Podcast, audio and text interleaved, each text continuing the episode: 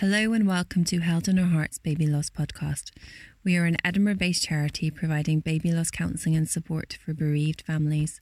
We are committed to ensuring that no family has to face their journey of loss alone, and we wanted to create this podcast to reach out and share stories, encouraging greater connection and understanding. Join us on our journey as we speak to a wide variety of guest speakers who have been personally affected by baby loss or who have been moved by it.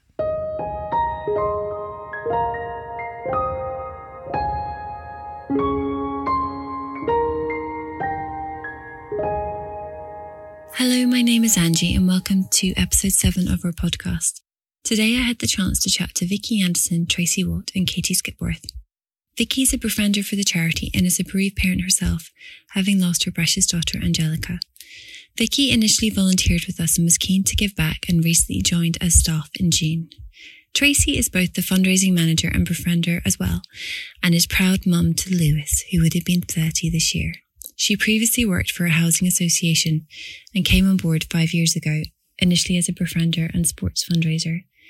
Katie is a befriender as well and a bereaved parent, having lost her baby boy, Alex.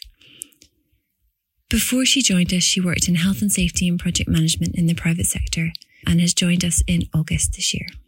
Together, we had a wide ranging conversation about how families, friends, and colleagues can support a bereaved parent.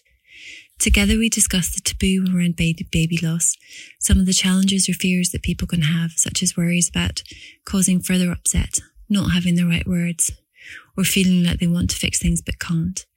We spoke about the importance of listening and understanding that everyone's needs are different and being sensitive to that and why the loss of a baby is different to any other bereavement. We also chatted about how simple things can make all the difference.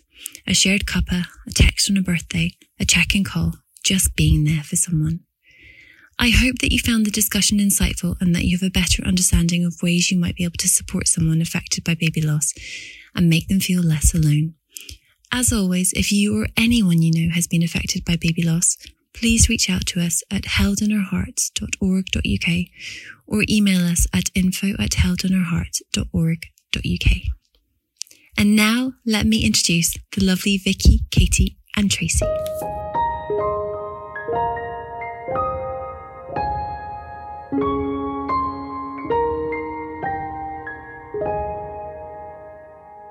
And welcome to our seventh podcast. I'm delighted to have with me here today Katie, Vicky, and Tracy, three of our befrienders. Welcome to you all. Thank you. So it's lovely that you're here.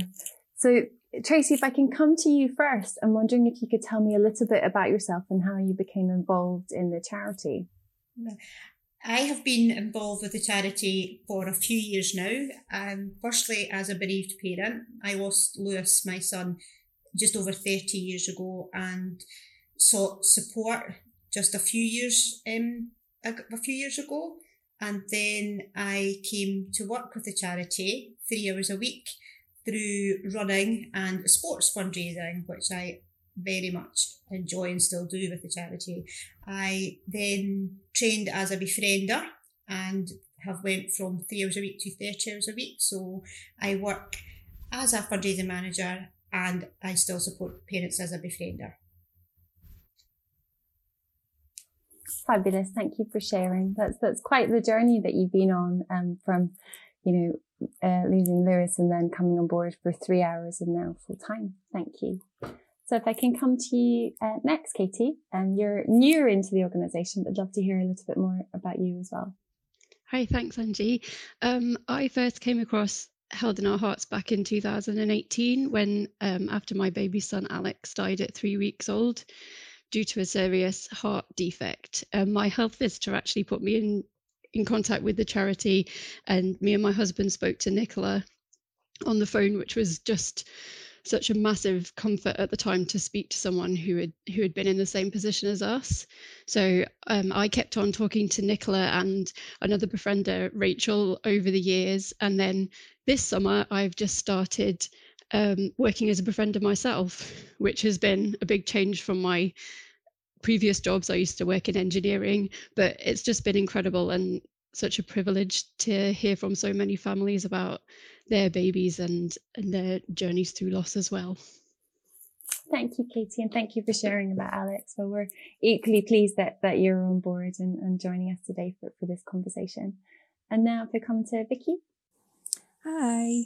Um, so I got in touch with the charity back in 2016 after we found out our little girl Angelica had a condition called anencephaly. Uh, so we are a family that had to make a decision to end that pregnancy. Uh, and we really struggled with that decision. And at the time, I worked on the maternity ward, so I needed a bit of help, a bit of support in getting back. And uh, yeah, the the charity was just so helpful and so critical in my heal my healing process to get back to work. It was just amazing. And then last year, someone very close to me um, actually had a miscarriage as well, and it just felt like now was the time to get in touch and start hopefully befriending myself was the thought at the time. And then, so it was, I'm pretty sure it was April this year, I, I started volunteering with the charity. And yeah, the rest is history. Thank you, uh, Vicky. It's it's wonderful. I think it's it's wonderful to have you all here today, and I think you know, real testament to to all your little ones that you're able to to take on this role, know, such a vital role, particularly um, through through the pandemic, and for you, Katie and Vicky, being new on board and being able to help us kind of meet meet the increased demands on our services.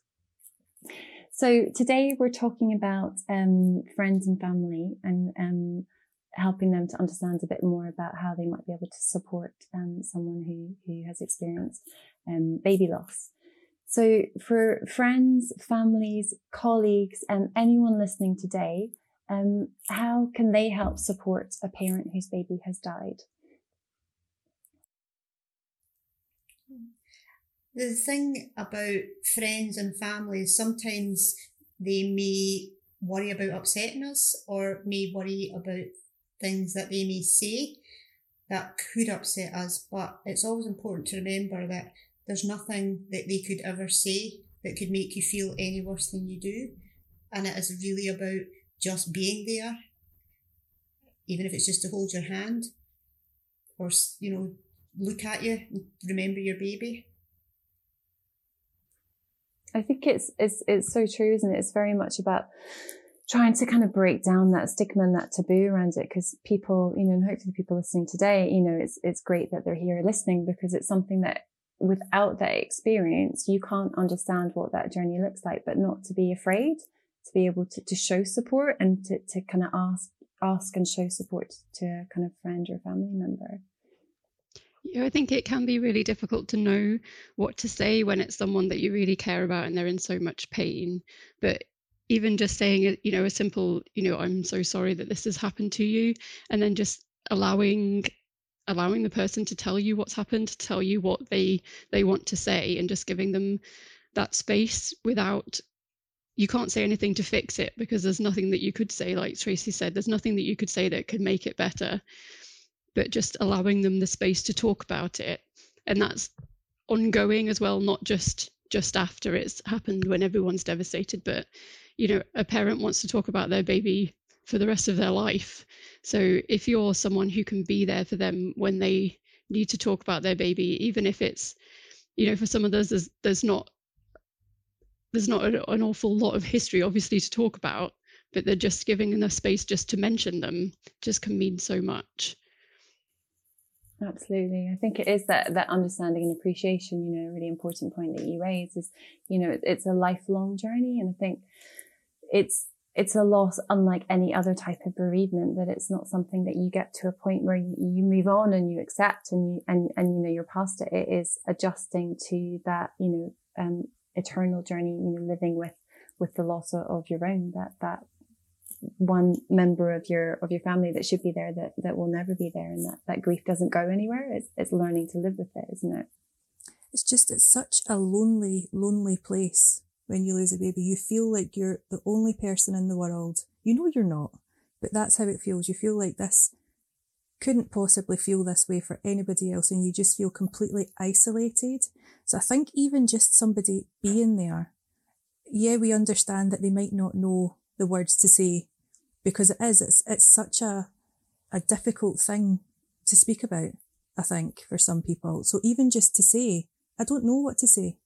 I'm so sorry. I don't know what to say, but look, I'm here. Do you want a cuppa? Like even something as simple as getting somebody a cuppa and just sitting with them, sitting in silence, sitting and holding their hand, anything just makes you feel a little bit less alone in that time. I think that that for me was one of the worst things was just that isolation.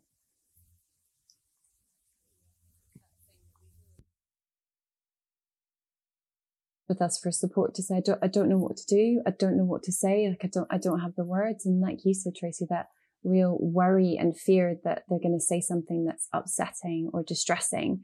And almost sometimes it goes the opposite way where people don't say anything or, you know, we have family members, bereaved parents that say that neighbors see them and they cross the street because they don't know what to do. So it goes back to your point, Vicky, about, about being alone and feeling that, that lack of support. But some really, really simple suggestions like saying, make your cuppa, you know, I'm here. Um, so thinking about for those people that are listening that maybe really, really struggle with that, like what, what do I say? Uh, what are the right words? What are the wrong words? Um, what would you say to them? What advice would you have to kind of help reassure them that, you know, there aren't any right words, you know, just, just to be there? What advice would you give? I think it's knowing that there are, you know, saying to them there are no words and we appreciate that to start the conversation is quite often the hardest part and looking back over the last 18 months when we've all been living at home and in lockdown, you're not passing somebody at a water station or making a cup of tea at work. We have been, our work environment has been at home. So it's even just picking up the phone to say, look, I know you're at home and I know it's been incredibly difficult, but do you want a chat? You know, and I am aware that you have been at home and you've lost your baby and we haven't been able to see each other, but it's almost saying, I'm sorry. And can can we talk? Can we meet for a walk? So it's known sometimes there aren't there as you say, there aren't the right or wrong words, but just saying, I'm here, as Vicky said earlier.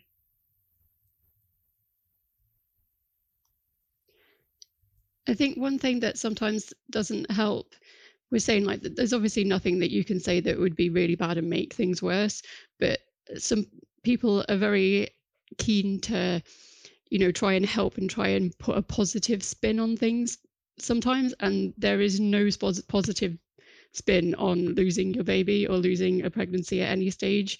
So you know saying things like oh well at least you know you can get pregnant or oh you're you've got lots of spare time now that you can do something for yourself it, it's coming from a place of love. Obviously people are trying to help but that's not not always a helpful thing to say for the for the parent because that can feel a bit isolating as well like that people don't understand.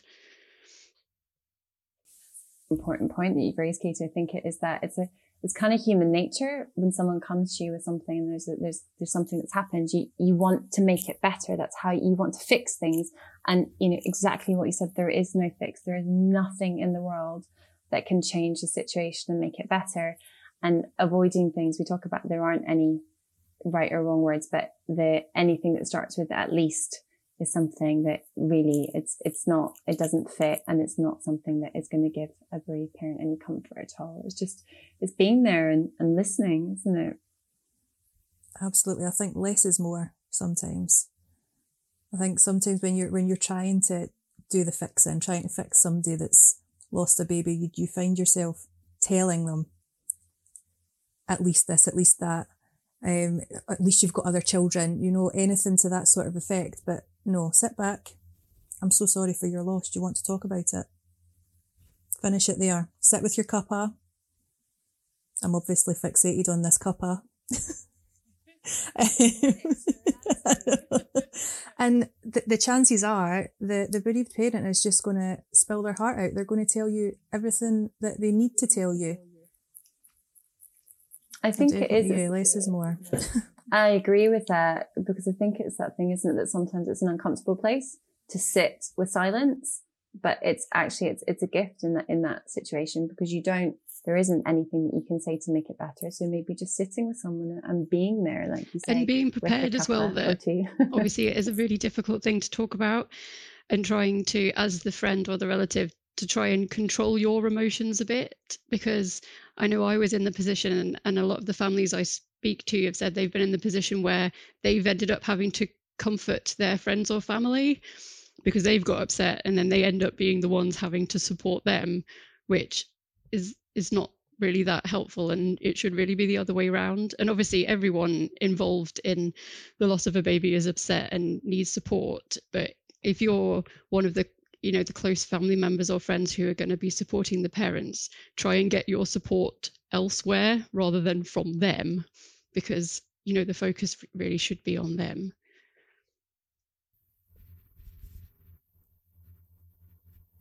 also think as well the the, the good the the phrase that was going through my head when we were chatting there is silence is golden. It's also remembering that there may be times where the bereaved parent might not want to chat. That especially in those early days, it's the shock of what's just happened that they're trying to process. So they may just want to sit with you in silence. I think as well, it's it's remembering that, and you'll know that when in in your roles for, for the charities that every family is different, and for some they might want to talk a lot, but for others they might just want that comfort of, of company, like you say, and, and understanding that it, it looks different for for every family. So now thinking about conversations from a bereaved parent's perspective, um, we often hear that they don't want to burden um, friends and family with their sadness and don't want to bring others down, especially as the weeks, months, and maybe even the years go by. Um, why do you think it's hard for bereaved parents to share how they really feel? I think as Katie said earlier, sometimes you, you're mad, you know, sometimes, especially again going, going back to the last 18 months, everyone's been going through some sort of trauma in their life through COVID. So sometimes it may be a case of they're scared to share about their baby because they know they've been going through something in their life and they may not want to upset them. But it's remembering as well that, you know, your baby was here and you, you, if you're able to be able to speak about your baby. And it's it's starting those conversations, as I said before, can be difficult, but also it may be someone who's not been around when your baby was born and they may have heard that you've had a loss or that you're you know you've maybe moved area so you're maybe making new friends. So that might be difficult to bring that up and share with people at that point as well. What do you think vicky about um how how difficult it can be sometimes to to share how you're feeling this is going to sound probably a little bit ridiculous, but for me, I didn't want to, I didn't want to share. I wanted Angelica just to be mine for a little while, which probably sounds a little bit strange, but it, yeah, it was grief and it was hard, but it was my grief and it was my pain and it was my baby. So I suppose it was a little bit of selfishness on my part um, but I totally get what Tracy's saying about like, you don't want to, you know how hard it is on yourself and you don't want that to happen to anybody else. But yeah, there was definitely a little bit of selfishness from me when I lost Angelica. I don't think that that's uh, strange at all. I think it's what, what we said before, wasn't it? That it's so different for, for everyone. I think, you know, grief is such a personal thing and it's it looks different and feels different for everyone and you know we talk about that a lot you know the kind of ebb and flow that you know it's not a linear process you know you can take your here you know you have your ups and your downs and things that you think you're fine and you're absolutely floored by so i think for you you know that's that's what was right was to kind of keep that that grief private and to keep angelica and, and your feelings private you know in, in those early days how about you katie I agree with what um, Tracy said a bit earlier on about how over time it changes as well, because I think in like when it's very first happened, obviously it's a really big shock for everyone and everyone's really traumatized by it. But I think for friends and family, life still moves on. Whereas for the parents, you know, your entire world has just stopped. There's nothing else.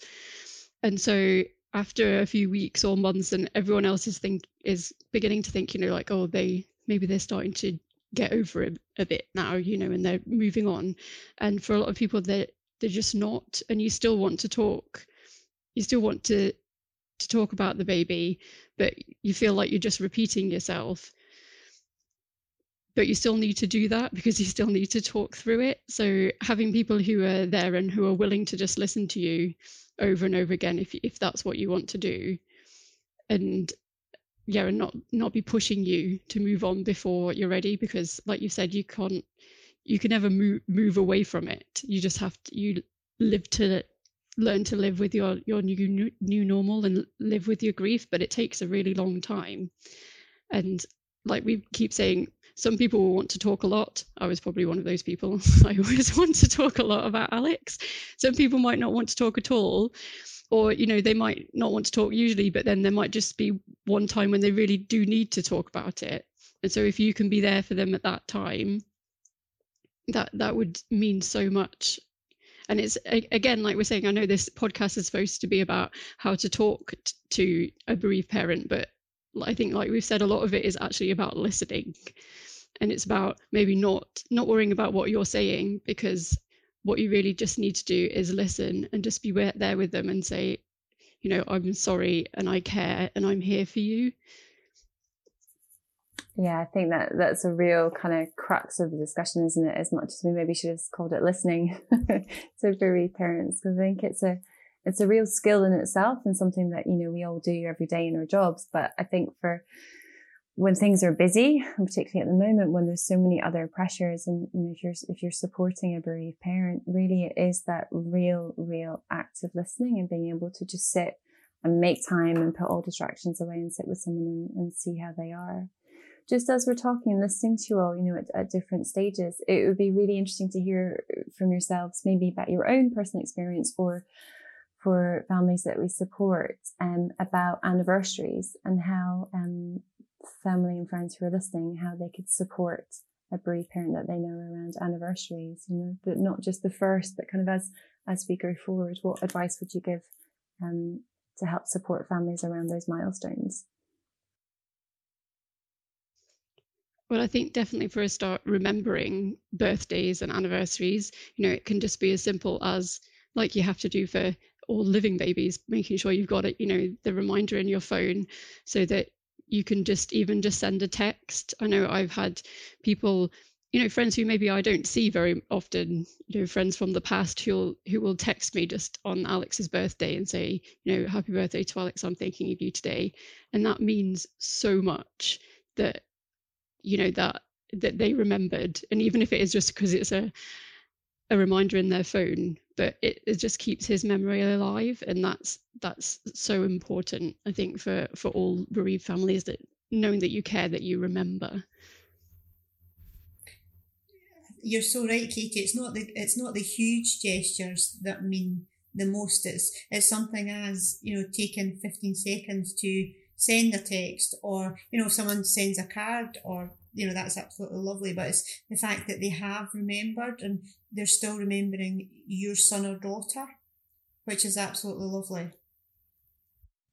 I think it's why it's baby loss is so different because there isn't that collective shared stories or memories. You know, the majority of people won't get the chance to meet, you know, your, your little ones. So there isn't that remember when or remember we did this you know if it's a if it's a grandparent or a parent that dies you know there's all these opportunities and memories and stories that people can talk about. But for for babies you know it's these moments and you know like you touched on katie about that remembering and you know that he's continuing to be you know that alex has been talked about and thought about. You know as the years go on he's still very much part of people's you know your story of course but you know your wider kind of friends and family and that that can give you know, for people listening today, I really hope that they hear that, that simple text, you know, remembering on, on, on a, on a, a birthday, you know, can give so much, you know, just seeing, seeing his name, you know, or seeing her name, um, you know, on that day and that people are still talking about your son or your daughters because they were here and they're loved and thought about, you know, for yourselves all the time and to know that others are also thinking the same as well. Um, so moving on then, thinking um, when you are speaking to a parent, it's one of the things we talk about um, when people are maybe worried or anxious about what to say. What are the types of questions that they could ask um, about someone whose baby has died? I think these kind of questions are always going to depend on the type of loss that, that there's been, how how early or late it's been, and obviously if the baby was born alive or not. Um, even for you know earlier losses, you can ask if it was a little boy or a little girl, um, what you know what baby's name was. And baby can be named at, at any any gestation, and it's always lovely if people ask you what your baby's name was.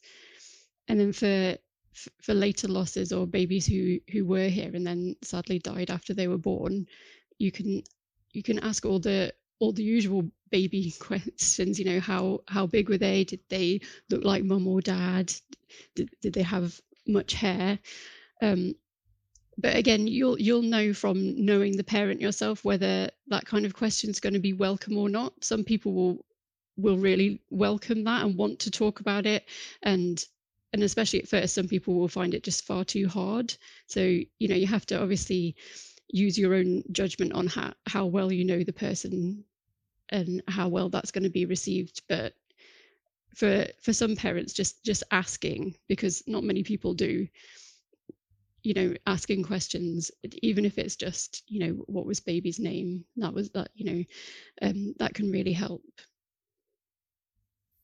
I also think as well that if someone when they do as you're saying katie you know the family you know the person but asking them about their baby's name or even why they chose that name because there may be a particular reason, you know, or a background or a story as to why they actually chose that name. And that can be something that will mean so much to a bereaved parent and something they probably won't get to share quite often. And I know when people used to ask me, Oh, why did you choose Lewis? And I explained to them, you know, I'd been there on holiday and that's why we, in the background as to why we chose it is always, and it's always nice because it always makes me smile when I think about that, you know, why we chose the name Lewis. And I think that's always important to remember that there's a story behind every baby.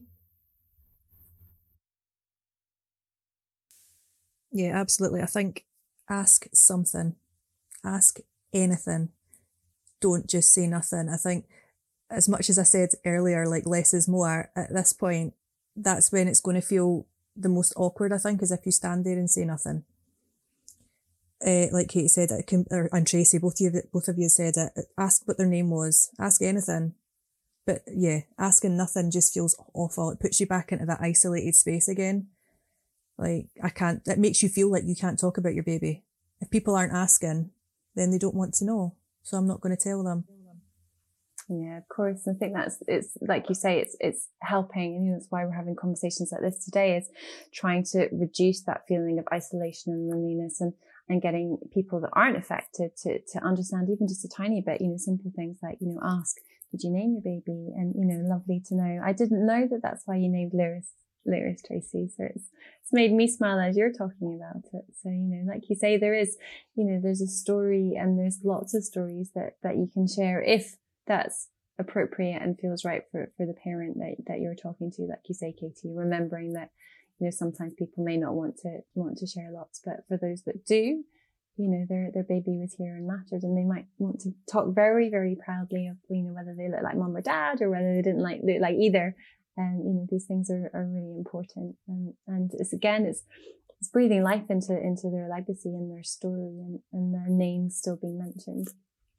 Um, I think on that as well, Angie. Sorry, um, I was I was lucky enough to have Alex for for three weeks. He was he lived for three weeks. He he never left hospital, but you know I've got hundreds of photos of him, and they're all photos of him in hospital. But you know, so I love those photos because I feel so so lucky to have them. Um, but I remember there's only one person has ever asked me to to see a photo of Alex. It was a, a man I used to work with, and I was just so grateful for him that he was you know, kind of almost brave enough to ask, you know, do you have photos? Can I see a photo of Alex? Because, you know, I was so proud to show him that. But he, he was the only person who ever asked me because I, I don't know if other people didn't feel comfortable asking or they wouldn't think that I would want to. But, you know, again, exercising your judgment on the circumstances and how well you know the person, um, asking to see photos if there is, because every, every parent is proud of their baby. And if a photo is is all you've got and you're just so grateful to be able to show to share that with someone and show how proud you are of them. Yeah no of course i think it is that thing. We're lucky now that there are there are more opportunities for, for photographs to be taken. And like you say, you know, Alex was here for three weeks, so you'll have lots and lots of photos. I know it was lovely to see him, his picture pop up on the video recently of the fundraising challenge and to see his little face. So it's lovely that a, a colleague asked, asked to share. And I think for, for people listening to, to hear that, that, you know, almost every family that we would know would have pictures and if, if they want to, you know, would be pleased to be asked to, to share those, those pictures also think as well that sometimes a parent who's had an earlier loss are found through families that I've spoken to have shared their scan pictures. So that may be something that someone might want to do as well because, you know, every single scrap of uh, anything that you have is an absolute memory.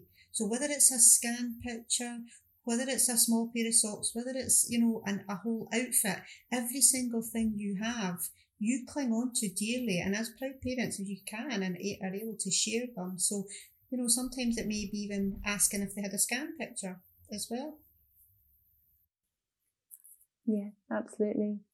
That's that's a lovely idea. I think like you say you know anything and everything that you've got it's those it's those things that you're left with isn't it that you've got that you know kind of speak speak the, the story of your wee one so we touched on this a little bit, but I'd be um, keen to hear a little bit more of your thoughts on thinking of families that we support, who there are a number who are, are longer ago bereaved. Um, and we know that for them, that can be quite difficult to share about their little ones. And it might be that friendships have moved on and they might not know that they've even had a loss. Um, so for those families that are longer ago bereaved, um, how can friends and families support them? I think it goes back to that age old thing of just talking about their baby is, you know, if they've chosen and thinking of my own experience, I left Edinburgh where Lewis was born to go and live up north for a while. So for a lot of people that I first came in contact with, they didn't know that I had another son. I have Ian and I had Lewis. So when someone is brave enough to share about their baby, then it's being brave enough to listen as well when they talk. So it's, you know, they going forward as someone who's long ago bereaved, it's also remembering that they've had a loss of, you know, a first date university. They, you know, they have a vision of first date school, first date high school, as we all do as bereaved parents, but they've had a lifetime of that journey of being without their son or daughter. So it's, if they decide to share, then it's being brave enough to listen. And I think with that as well, it's it's because obviously when you tell someone that something like this has happened it can be a, a huge shock for them. They're not expecting it and you you might just freeze and not know what to say. And so it's okay to come back to it at a different point. You know even if you think back to the conversation you think oh no i just didn't i didn't handle that very well at all because it was such a shock.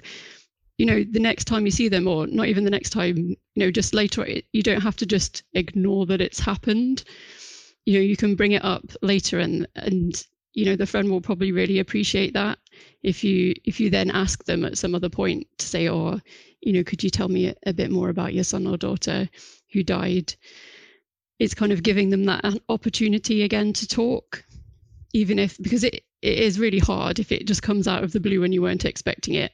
Not you know not everyone is blessed in social skills so much to know exactly what to say in that kind of situation so just saying it it's okay to to bring it up at a later date when you've had a time to kind of think about it a bit more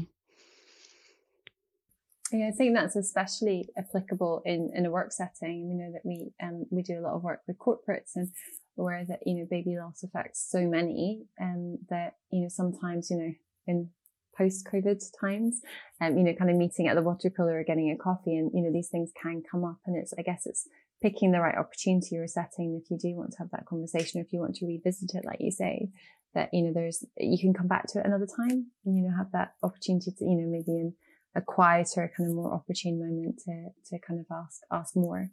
Um, and that it's okay, you know, it is, you know, for, for people, it still is a, a sad and very shocking subject. So when it comes out of the blue, you know, you ask a question about, you know, your, your family life and you hear the response. You know, some people it, it can really struggle at the time to, to respond, uh, respond at all and don't know what to say. So coming back to it is a, is a really good idea. So, what would be one piece of advice for people listening today um, that you would share share with them if they're thinking about how best to support someone that they know that's been affected by baby loss?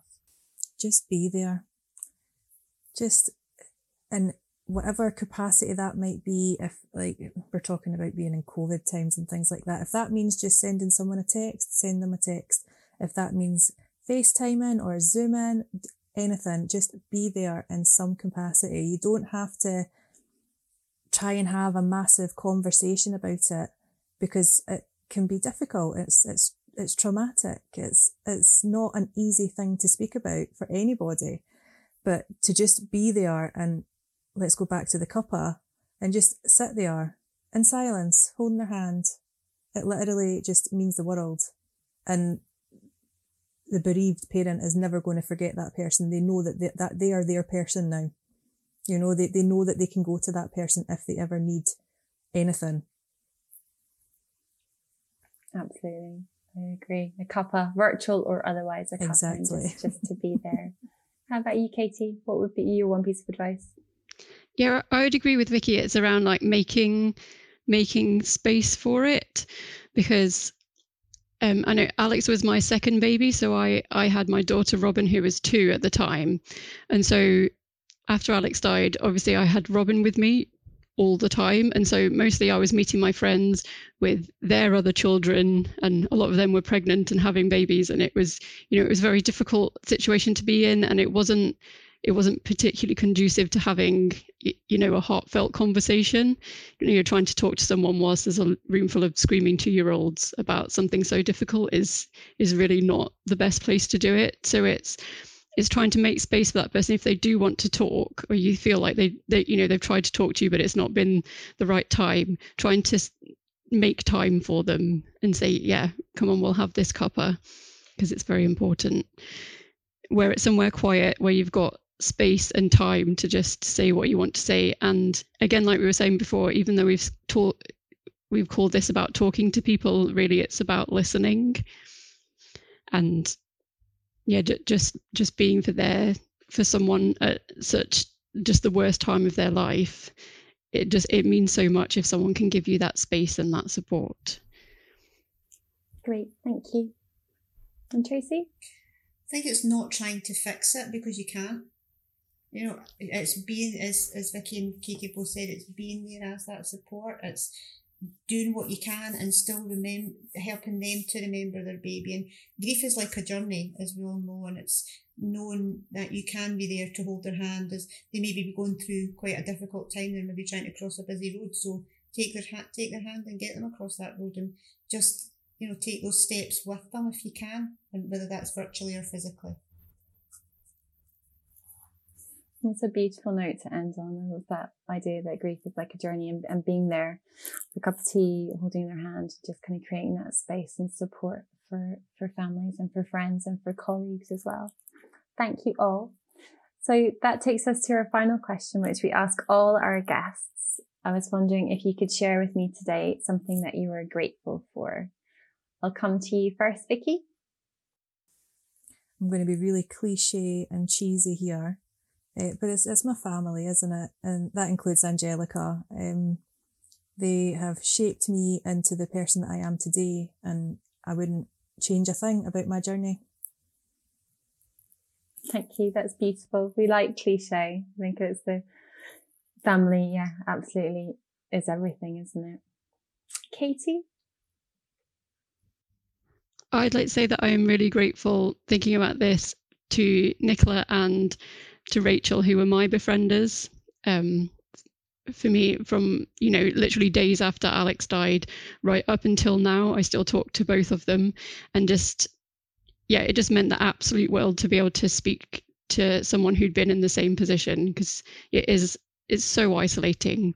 When you lose a baby you feel like you're the, the first person this has ever happened to and heartbreaking as it is to realize that you're not the first person and that there's so many other people who've been in the same position to have someone that's generous enough to you know to lend their support and their experience i will be eternally grateful for that.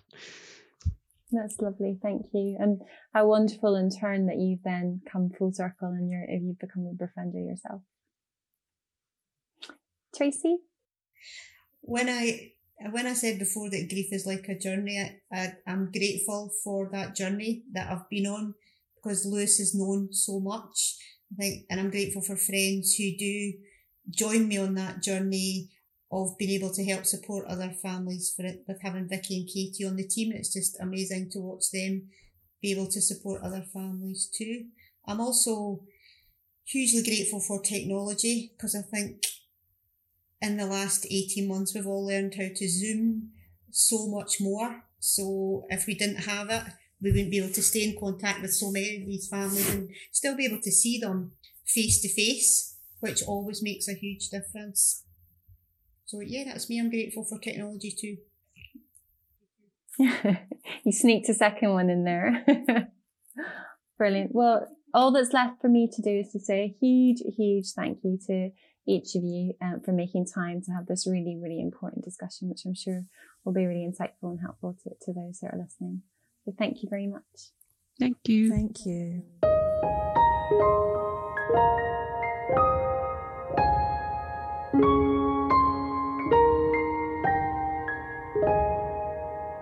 Thank you so much again to Vicky, Katie, and Tracy. I hope that you found our discussions today were helpful in gaining a better understanding of baby loss and how you can offer compassionate support to a family member, friend, neighbour, or colleague. I hope it also gave you some useful advice and guidance on ways to chat, show your support in those early days, but also as time passes too, over the weeks, months, and coming years. I hope by hearing about simple gestures like making a cuppa, sending a text on a birthday, asking what baby's name was, or just simply being there can help when thinking about how you might be able to give a bereaved parent some comfort at such a painful time. As always, please reach out or follow us at our website heldinourhearts.org.uk or email info at heldinourhearts.org.uk if you need support. You can also follow us on Instagram, Facebook, Twitter, and LinkedIn. Thank you so much for listening, and we hope you will join us next time.